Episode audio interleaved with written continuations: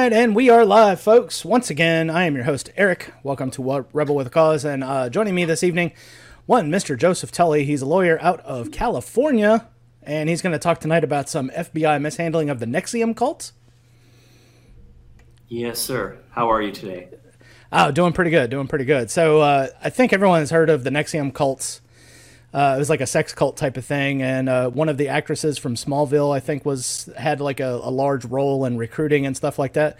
Uh, but you say FBI is like mishandling some evidence or botching some stuff. What's going on with that? Correct. Yes. So I mean, um, NXIVM started out as a self-help uh, organization, uh, similar to a lot of multi-level um, marketing companies, and you know, there there was a lot of good that came out of it. I'm not here to take a position on NXIVM, whether it was good, whether it was bad, on Keith Raniere, whether he was good guy, bad guy. Uh, right. My job um, at, came in after the case was done. You know, that they, they had had a jury trial. Um, he was convicted of everything, and he was sentenced to 120 years. And the group came to me. Um, you know, people people who support him came to me with these allegations that you know the FBI tampered with evidence and you know, I, I didn't take it at face value right away. Um, I looked at everything, and um, they had three top digital forensic experts look at the um, look at the evidence that was used to convict uh, Keith Raniere of the most heinous charges, and that was the hard drive in a backup hard drive and a camera with the camera card. So um, hmm. those are the only two pieces of evidence that um, were used by the government to convict him of possession of child pornography and child exploitation. And I should say that in terms of the child, and, and the child exploitation is just another way of saying the child, uh, you know, manufacturing child pornography. So the the pictures at issue here are not uh, child pornography on their face. I have not seen them. Again, I'm I came in after the trial looking specifically and only at the FBI tampering. Um, but these are pictures of, of the, the subject in the photos are uh, someone that Mr. Raniere had in a long term adult sexual consensual relationship with. So it's not like you look at these photos and you say, you know, my God, this is child pornography. The issue right. was if they were, if the photos were taken in 2005, she would have been 15 and therefore they're pornography um, and illegal. Um, if they were taken when she was over 18, they would be absolutely legal. And one thing uh, that the experts noted in this case is that all of the anomalies, all the digital um, anomalies in, in the case on the backup hard drive and on the camera card um, all support the government's theory that you know the pictures were taken in 2005 if these were real photos of her when she was you know below 18 um, yeah. there'd be no need to tamper. You just take the photos and present them to the jury. There wouldn't be a need for all these uh, anomalies yeah, that's. Uh, I think that's probably a, a, new thing that I've heard of. I haven't heard that they that they were going after him on uh, child porn or anything like that. I think it was, um, at least just from what I've heard of the case, was that they were going out and like recruiting other actors and actresses to take part in this group, uh, and that there was some you know sex cult type things going on. But uh, uh so you you've actually got a pretty good uh, host here because I, I really haven't heard too much about the case. So sure, and and again, really, um, again, I my job is to look at the evidence uh, of tampering and did it happen did it not happen? Um, after evaluating you know what the what the experts had produced and again these are three top digital forensic experts um, two of whom are ex law enforcement who have decades of law enforcement uh, underneath them. One is right. a very decorated and highly uh, esteemed fbi uh, or ex fbi agent. Uh, another was a i think a state trooper he's an attorney and and had ex law enforcement in his background. So um, the their goal was not to get hired and just say yes to whatever somebody wanted them to do. They they approached this with a lot of integrity, and they were extremely disappointed that they actually uh, found evidence of tampering that that they did. So hmm. um, again, I but even that wasn't good enough uh, for me. Um, you know what I did from that point is I said, okay, let's put this evidence, these experts to the test. And you've heard of a mock jury, right? Yeah, yeah, yeah. Okay. So I did a mock grand jury. And um, as you know, people may or may not know, before the government files charges against somebody, um, what they do is they bring their allegations to a grand jury. And a grand jury is secretive and it's you know up to you know a range of people. It has to be i think over 13 but under you know 25 and you have to have a certain quorum there um, to to vote on on the charges to say whether or not it should be filed in court and that kind of thing. And what we did is we mirrored that process to the closest that we possibly could. We used a professional company um, that rounded up you know neutral people off the street um, we got 19 people uh, who showed up for this exercise and hmm, after okay. listening to expert testimony for hours um, at the end, again, this is a mock session. Um, 16 of the 19 people all voted that there was uh, FBI tampering in this case. So after I heard that, I decided, okay, it, it's been vetted by experts and it's been vetted by you know random people off the street under the under very strict standards. So I'm I'm prepared to go forward with this motion. Okay.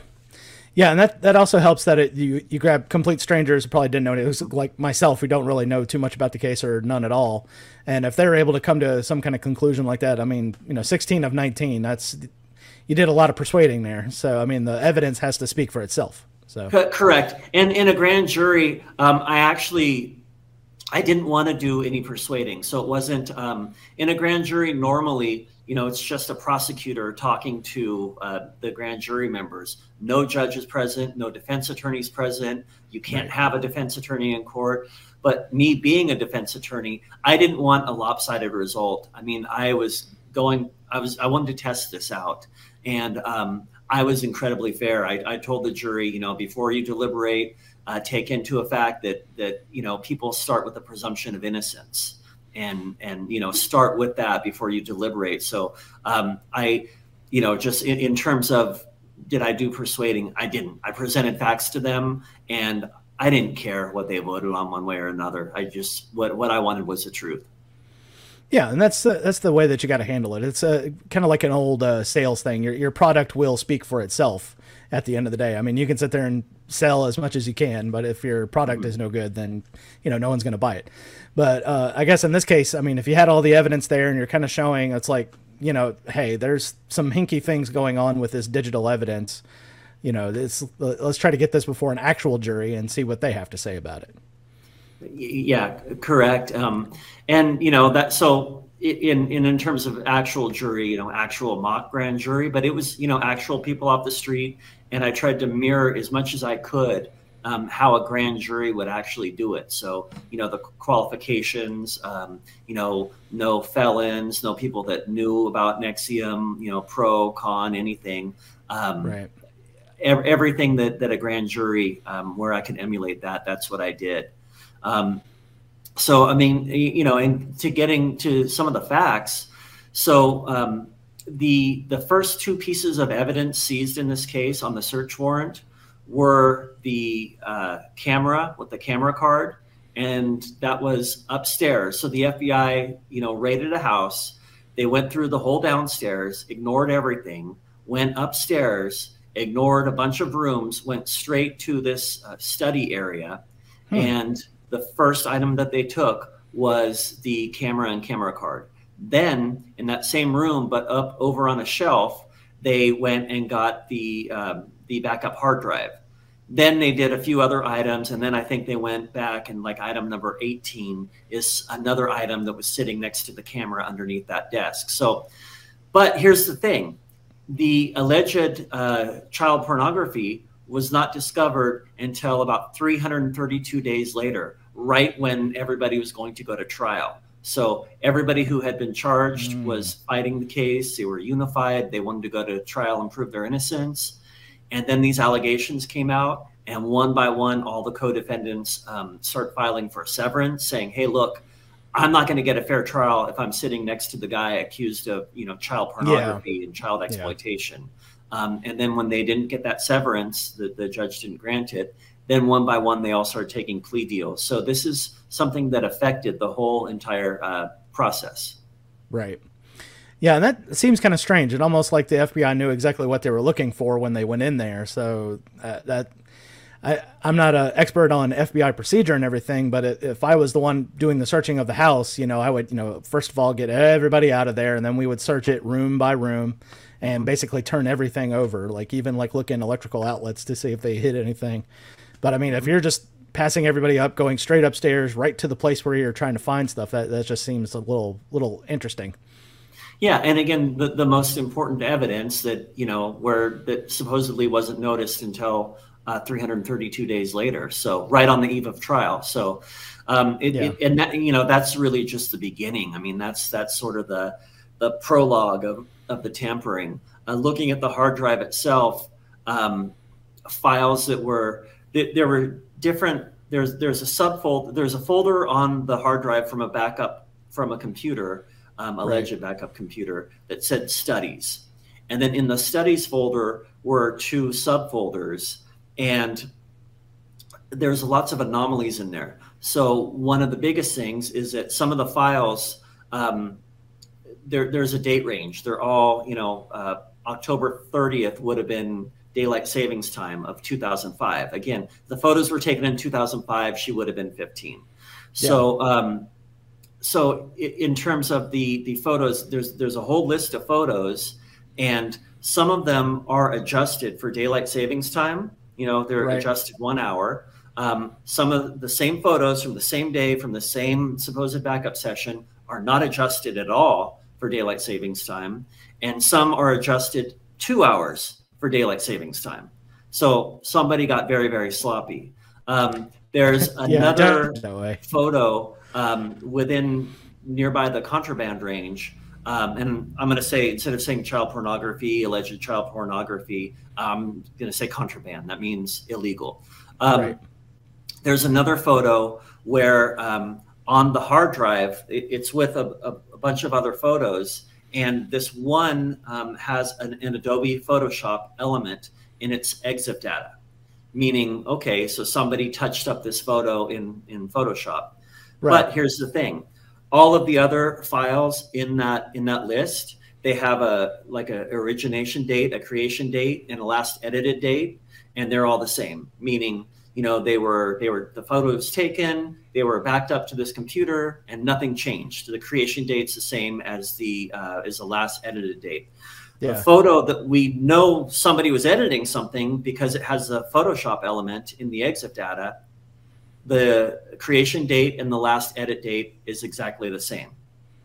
So somebody was trying to cover up the fact that it yeah. was edited.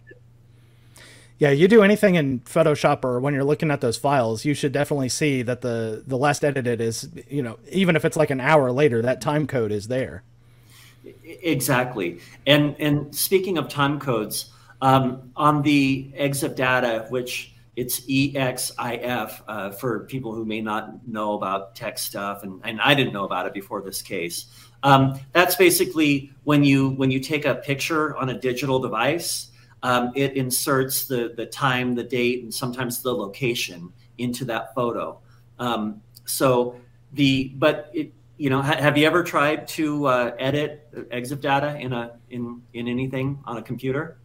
No, I haven't. Uh, I've you know messed around with a little bit like Photoshop stuff, but uh, never like going into the data, the, the metadata, and try to mess with that. So, uh, you can do it quite easily uh, in Windows. You can do it in Windows Explorer. You can change the EXIF data. You can change when a photo was taken. Anybody can do it right now, um, and yet because the government needed that 2005 date to establish these photos as contraband.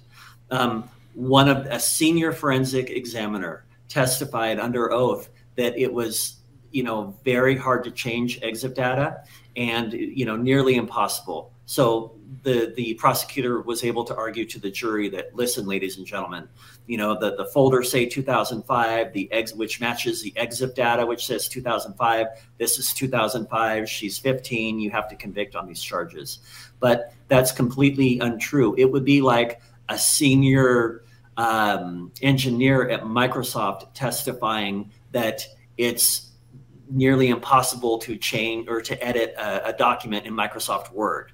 I mean, the EXIF data mm. is extremely easy to change. And, you know, if you're at your computer right now, you know, open up another window and type in, you know, change EXIF data or modify, edit EXIF data, and you'll see five or six free programs that will come up. But again, you don't even need to go that far. You could do it right within Windows Explorer. Uh, is that something I know? Because uh, I'm in the uh, the civil engineering thing, and we we have to do stuff with the computers all the time. Uh, so I know with some of our stuff, we can just pull it into Notepad and make a couple of changes that way and load it back up like it was the original file. That's pretty much the the same type of process. Correct. Yes. Ah, okay. Yeah. So, like anybody with half half a knowledge of Windows can can do this in like a second. It's not, you know, extreme data science that you need like uh, several different degrees for. Correct. Yes. And and that you know that same FBI agent and um, do you do you have any uh, courtroom experience at all in, in your background, Eric? Yeah, a little bit here and there. Uh, I remember my father had to sue a place for not properly repairing his 18 wheeler, um, and then just like little stuff like trying to argue a traffic ticket. So, okay. Well, how about this? How about a hypothetical scenario where um, where there's there's a murder case and somebody's on the stand, an expert is on the stand talking about DNA, and they testify that the DNA sample they got was uh, opened at the time they got it, and they don't know, you know, who along the chain uh, gave it to them. Oh, you, you got to throw that normal? evidence out. Yeah, no, you got to throw that evidence out. Correct. Okay. Um, the the same FBI agent that testified that EXIF data was easy to change also testified that he received the camera card unsealed and that um, he didn't know all who had it before him and that oh, getting no. evidence that was unsealed was not a big deal and that anytime evidence was unsealed there didn't need to be there didn't necessarily need to be a record of it so again all these anomalies and all these you know provable lies add up yeah. and they all support the government's narrative uh, supporting these contraband photos um, the yeah if i was the, sitting on the jury and that guy said that i would have been that would have been red flag city right there because there'd have been all kinds of questions to the to every lawyer in the in the room. It's like wait what's going on here? Correct. But you know sometimes jurors will take a cue and um, i mean there is as human beings we do have we we're programmed to be you know part of a tribal tribalistic you know like yeah. and it doesn't matter you know race sex whatever. It's just sort of you know i like the 49ers are you on my tribe? You know hey i see you've got a 49er shirt. We're on the same tribe. We, we have this link. We must you know i like you you like me that kind of thing. Um, but you know I, have noticed that in court um, just like if somebody's being ganged up on and bullied and um, you know, the, the judge, I think, made a lot of unfair rulings in this case. The, you know, um, sometimes jurors will just ignore it and say, well, this guy's getting piled on. I'm, I'm you know, I'm going to kick him when he's down too. Everybody else is kicking him. So um, it, I, I, believe that that all these sort of um, bad calls, you know, bad evidence, really yeah. prejudice the jury against uh, Mr. Raniere in this case. Yeah, and I guess the uh, the appeal to authority uh, is also mm-hmm. there too. You know, you got you're in a courtroom, you got a prosecutor saying that this is okay, you got a judge kind of backing it up, and everything else. So that you know, if you're just don't really pay attention to this stuff, uh, and the only courtroom stuff that you've ever heard of is all on TV dramas. you know that you're probably just gonna say, "Oh, okay, well, you know, I guess I can just go along with it right here." Sure, and and there's you know, no, no, probably about it. I mean, let, let's talk about the Milgram experiment. You're familiar with that, right? Oh, oh yes, uh, yeah. The Milgram experiment uh, was the where they gave them uh, guards and gave them power. Or no, this was the electrical shock. I, I yep, yep, I, I yeah, mixed a whole the bunch of them up together. Stanford experiment. Yeah, the yeah. Stanford. That's right. So, so the Milgram, they had somebody who represented authority, and that was represented by somebody who wore a white lab coat Okay. Yeah. And they had all the the an instrument monitoring that had phony shocks that were progressive, and the end one was clearly marked, you know, deadly, do not use. And yet, um, and there wasn't a person in the booth that was recording, so it would be the same for every um, every test subject. And you know, every time the the recorded subject would screw up, the white lab coat guy would say, "Continue with the experiment and you know administer the shock." And they found that they got most people to administer uh, what was clearly marked as as a as a amount of shock that would kill somebody lethal um, yeah. as long as somebody in a white lab coat just kept saying please continue the experiment. Yeah. so you know your your your um, points uh, are right on right on the money in terms of you know how jury kind of sees this.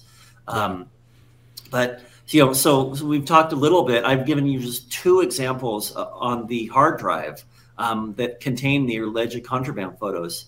Um, but they didn't really, the government didn't necessarily have a case because a lot of people had access to uh, that, the, that room. A lot of people used computers there. A lot of people could have done that backup. So the government needed to link that particular backup and those particular photos to Keith Raniere.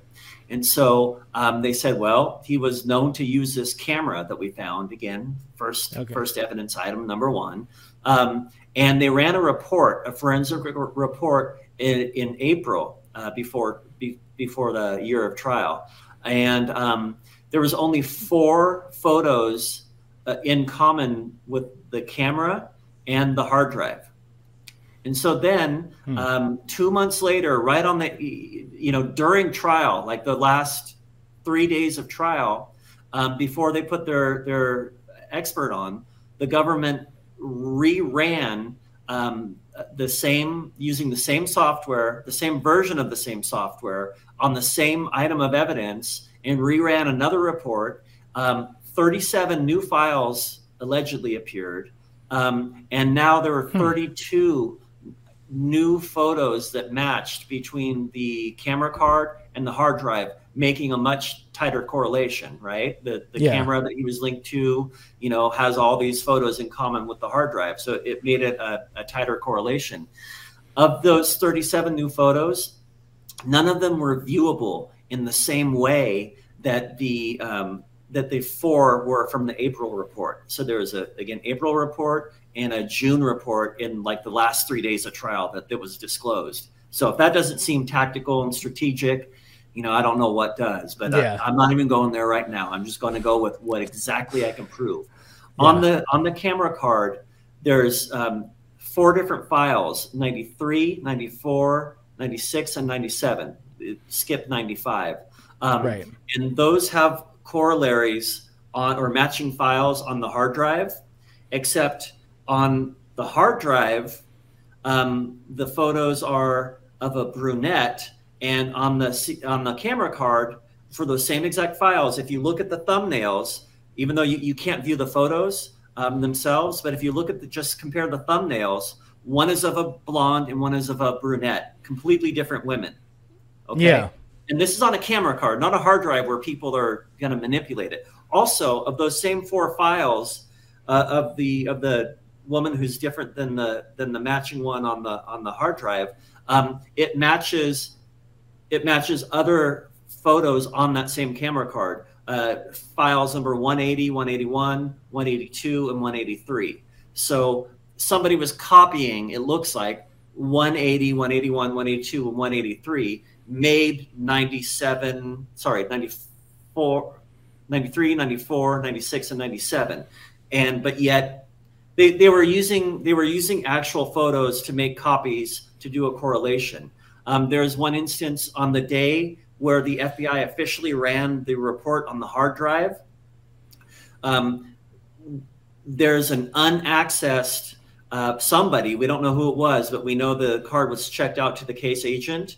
Um, that was accessed without a write blocker by an unauthorized person. So data was rewritten on the same day. So it's almost like somebody from the FBI was calling somebody else from the FBI saying, "Hey, what do you have on the hard drive? Okay, what do, what do we need to make happen on this camera card?" So, yeah. I mean, th- again, there's just anomaly after anomaly after anomaly. If this was truly, uh, you know, pornography, child pornography, none of these anomalies would have to exist. They could simply just present it. The fact yeah. that they worked so hard, you know, changing daylight savings, um, EXIF data, you know. Um, wrongly. But you know, the fact that they had to do all that is, is a strong point, if not you know, proving yeah. proof positive that that it, this was not child pornography, that they were actually legal images of an adult woman. And yeah. sorry, I should also say that um, the the subject in these photos is somebody that you can look at a photo of her and you don't know if she's 16 or 32 or 25 or 19 she's just one of those people has one of those uh, very slender very youthful looking person. Yeah. And it's hollywood.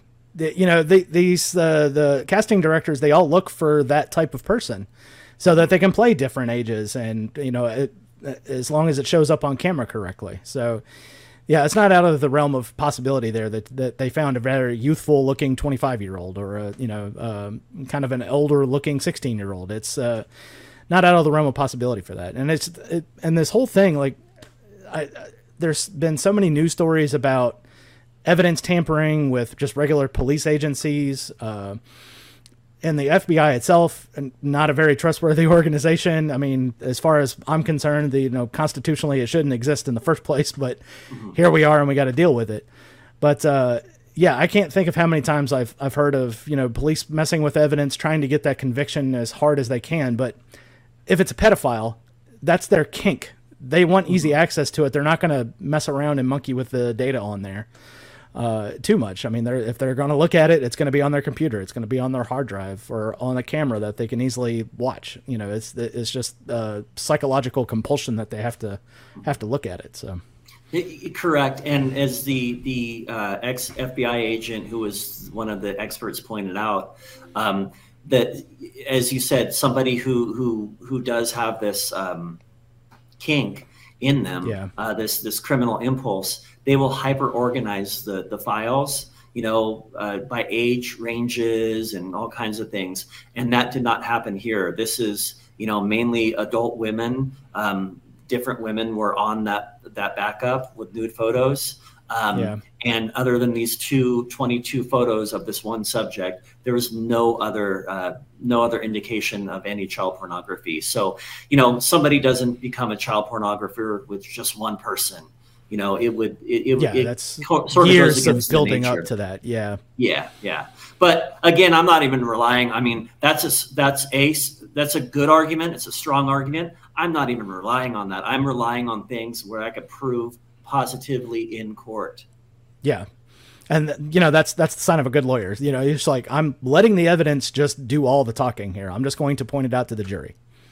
Correct. Yeah. I yeah. It's yeah. You you want the evidence to speak for itself, and you want the jury um, because really, as you pointed out, you you can't advocate. I mean, um, against something that's untrue. The the jury is going to see through it. So, and in this case, you know, I'm coming in after the case. What if he's guilty? You know, I mean, there's no reason to come in and, and go through all this effort um, if there's nothing there. I, I saw this a lot of lawyers were intimidated um, or you know scared yeah. off. Um, High profile this, case. But, everyone seems to be against the guy. Yeah, it's mm-hmm. that. That's not an easy position to take. So yes, but uh, but yet here we are, and and I'm I'm uh, you know.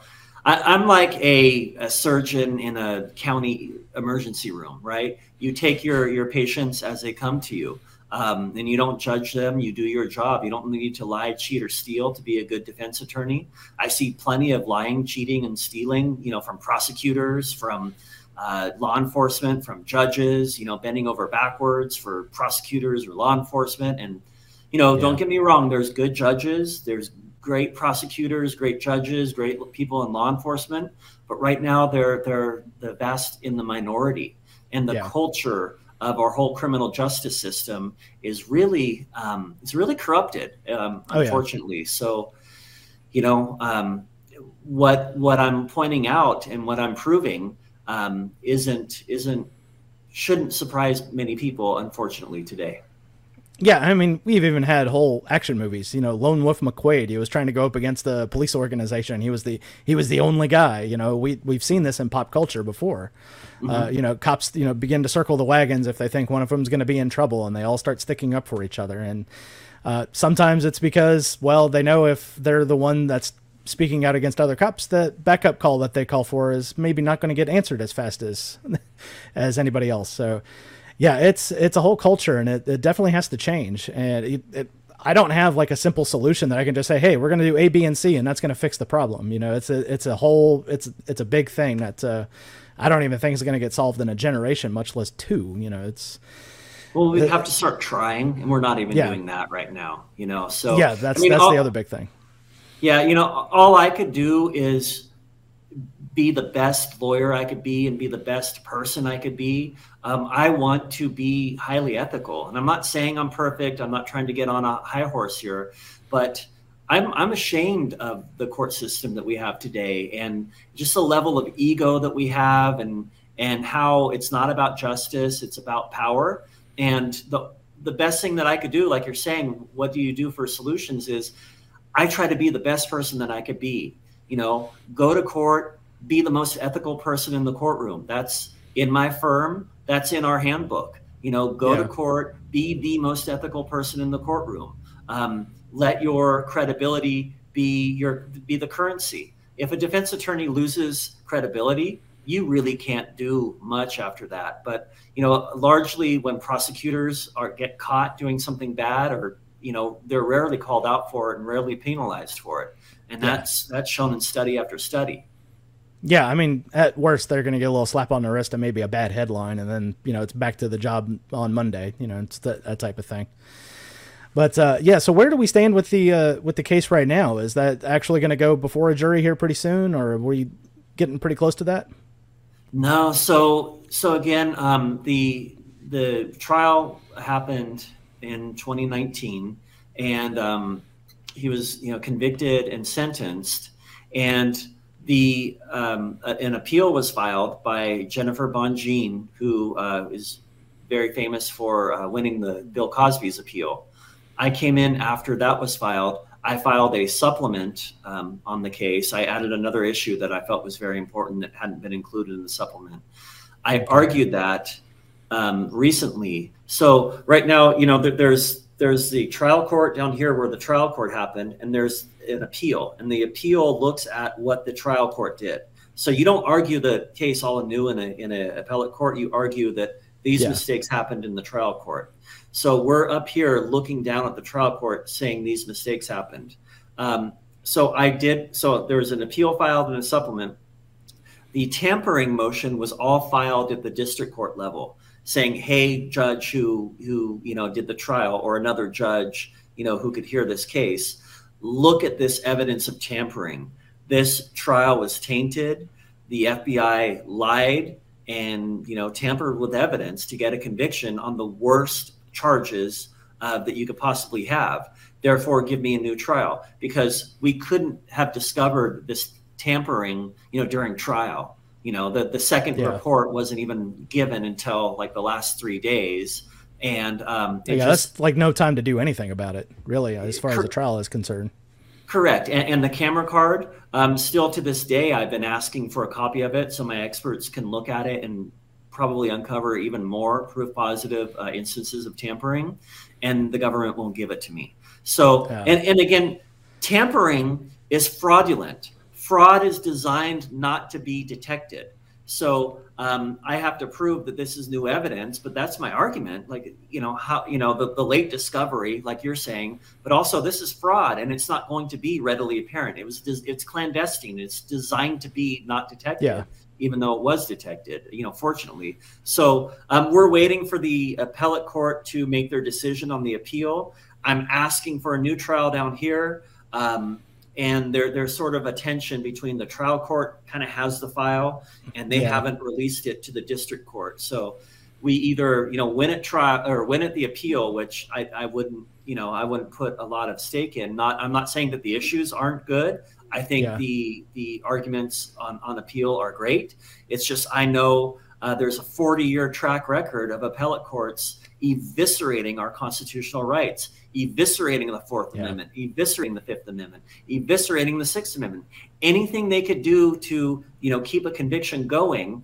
Um, they they will make in their ruling. It's very very rare for defense uh, uh somebody who's been convicted to get a, an appeal overturned or to get their conviction overturned on appeal. So once they yeah. decide, then I believe that the motion for a new trial will be reactivated in the district court. So we're kind of waiting for the appellate court. Okay. All right. Uh, so there there is a uh, a roadmap ahead. It's just the kind of more of like a waiting game, trying to get everything uh, set up for it. Then. Yes. Yeah. And you know, I have like I said, I'm I'm very confident in the in the tampering that I could prove that that occurred while the material was in FBI custody, and I'm not going away. Um, I'm not afraid. I'm going to shout the truth, and um, you know, again, without regard to whether Keith Raniere is a good guy, bad guy, NXIVM was good, bad, indifferent. Um, right. We need to treat everybody fairly. Even if Keith Raniere was a devil himself, he needs a fair trial. How we treat the worst among us speaks to our system as a whole. And I'm going to bring this. Um, so I, I, do have uh, other avenues that I'm working on to to keep presenting this truth until I get somebody to actually listen. Yeah, and uh, you, have definitely got your work cut out for you, especially in, in this case. I mean, it's like like you said, the, they're painting this guy to to make it look like he is the devil himself, and yeah, maybe he's a scumbag, you know. But at the same time, he does deserve fair hearing, and if the if the evidence has been tampered with, it all of it's got to get thrown out, and it's uh it's just kind of one of those things. So like it, the we even have a guy, uh, Nick Fuentes. He he's like one of these white supremacist type guys, but you know they uh, raided his uh, his bank account. They took a couple million bucks from him. Uh, there's no trial or anything. I don't like the guy. I don't you know I don't agree with everything that he says, but at the same time, it's like yeah, you shouldn't have like taken his money from him without due process. You know, it's that due process that's that's in there. Everyone deserves it everybody deserves due process, and you know, let alone uh, you know, don't don't plant child porn on somebody and tamper with the evidence to make it, you know, to to make it look like it's child porn, and then get a conviction on it. I mean, that's right. that's you know way out of bounds. You know, manufacturing evidence. I mean, it it wasn't Joseph Stalin, but it was his head of secret police who said, "Bring me the man, and I'll find you the crime." And right yeah. now, you know, unfortunately today, we we are in a position where if the government wants to get you, they can get you. And oh yeah. Um, well, we even had battle, Chuck Schumer I, say that the that the intelligence agencies got six ways to Sunday to come at you. when they're mm-hmm. talking about Donald Trump. Yes. Yeah. Yeah. So, I mean, if I can win this, it's, it's, at least one small victory in that battle of, of reclaiming um, individual rights for everybody and when I say everybody, I mean I, I mean everybody. I mean this, this yeah. is for all colors, all races, all ages, all cultures, all religions. Um, we all can be unified under fairness and justice. Yeah, exactly. Because if they're going to do it to, to somebody like Raniere, the, what's them to stop coming after me? Because you know I'm a loudmouth. You know. yeah, correct. Uh, and with the Vault Seven revelations, uh, with the Julian Assange thing, it's like they can plant evidence on your computer that you were downloading child porn. It's it, it's almost like breathing for them. It's like second nature. So, correct. But uh, yeah, it's definitely a, a, a, tough case that you took on there. Uh, so it looks like you got big shoulders and you can handle it. and I hope uh, you know it, it, at least uh, to to bring some light to how this uh, how the system actually works uh, to people because the, we've all got this you know mixed up notion about you know crime shows on the on primetime TV and that's how we think it actually works and it's it's just backwards from that almost. And did you know that the FBI pays hundreds of thousands of dollars every year to the writers of those crime shows to make law enforcement look like the heroes? Oh yeah, they're all you know technical advisors on the show. Yeah, uh, military does the same thing. It's like whatever mm-hmm. we got to do to make us look good mm-hmm. Yeah, yeah. Everybody believes that you know the bad guy always gets away on a technicality, whereas you know it, it's so. I mean, I, I would just challenge anybody in our country to go to your local courthouse and find out when the motions are heard for felony cases, and just go watch and see how many weeks it takes you to see uh, somebody who's accused win a motion where their case gets thrown out. I mean, it, it's very incredibly rare. Yeah, it's, I I've uh, I've heard about some trials uh, where you know the ghost dope is probably like the the most common phrase where the, they're just convicting on somebody of dope that's already been consumed, may have been consumed. Who knows? Where was that dope? Uh, that type of stuff, and it that, that stuff will just drive you crazy because you know as a regular person, like if my neighbor was doing this to me, it's like, oh, I know you borrowed that hammer. It's like, well, where is it? You know. mm-hmm was like, well, no, it's it's not here anymore. That, yeah, it's just it, crazy making. Mm-hmm. Mm-hmm. But uh, that's pretty good stuff. Uh, where can everybody find out what's going on with you and keep up with your case and everything? Sure. So um, the the name of my law firm is Tully T U L L Y uh, hyphen Weiss W E I S S dot com. Um, I also have josephtully.com. That's more for like media. Um, I do a lot of commentating, uh, court TV, NBC, um, you know, Newsy. I've just I do a lot of uh, commentating when people need uh, legal analysis, and then um, I have a, a Facebook uh, page for my law firm. I have a I think a public page for me as a person. We have an Instagram and we have a Twitter. I think I'm Joseph Tully Law on Twitter. Yeah, um, Joseph Tully Law on Twitter. Yeah. Yeah. So, and you know, I I work with somebody, um, somebody that I've known since I was like probably nine years old, and he manages all my social media. Um, I don't have like a lot of direct contact, but I do work with him very closely, and um, we will will put up everything on there as well. Um, I think Nicki Clyne is an actress from Battlestar Galactica, and uh, yeah. she was involved with uh, NXIVM, and really, it, it, she experienced like thousands of other people who took these classes experienced a lot of good from it, um, and she has a very active Twitter as well. Okay, yeah, we'll definitely have to, to link that one down in the down in the show notes once I'm done here. So yeah, man. Uh, thanks for for reaching out and coming on. It was like I really had only heard just like the the bad negative stuff about this case, so I had really no idea that there was even evidence tampering going on. I definitely didn't know about child porn being part of it, but uh, it's crazy stuff. And I mean it's just like one more uh, chalk mark in the con column for the U.S. justice system. It it, it needs so much work, and uh, there's I'm glad that there's good people out there like yourself who's willing to take on that uh, the Leviathan as uh, we like to call it in Liberty circles and everything. So uh, thanks for coming on, Joseph. this was great, man. Thank you for having me. Take care. All right, you too, man. Bye. And thank you for your show. Keep going. Oh, I will. Thank you. all right, and there he goes, folks. Joseph Tully. Uh, yeah, once I get done here, I'll have all the show notes uh, down below uh, linked. I also popped up his uh, tully-weiss.com website on the banner there, but I'll show it again. Uh, so you guys can go check that out. Uh, yeah, NXIVM. That's that's crazy. So I'm I'm glad that somebody's uh, at least going on the uh, the mishandling of the evidence or manufacturing evidence and everything else. So, anyways, guys, take it easy. We'll come at you next time with a brand new episode of Rebel with a Cause. Out.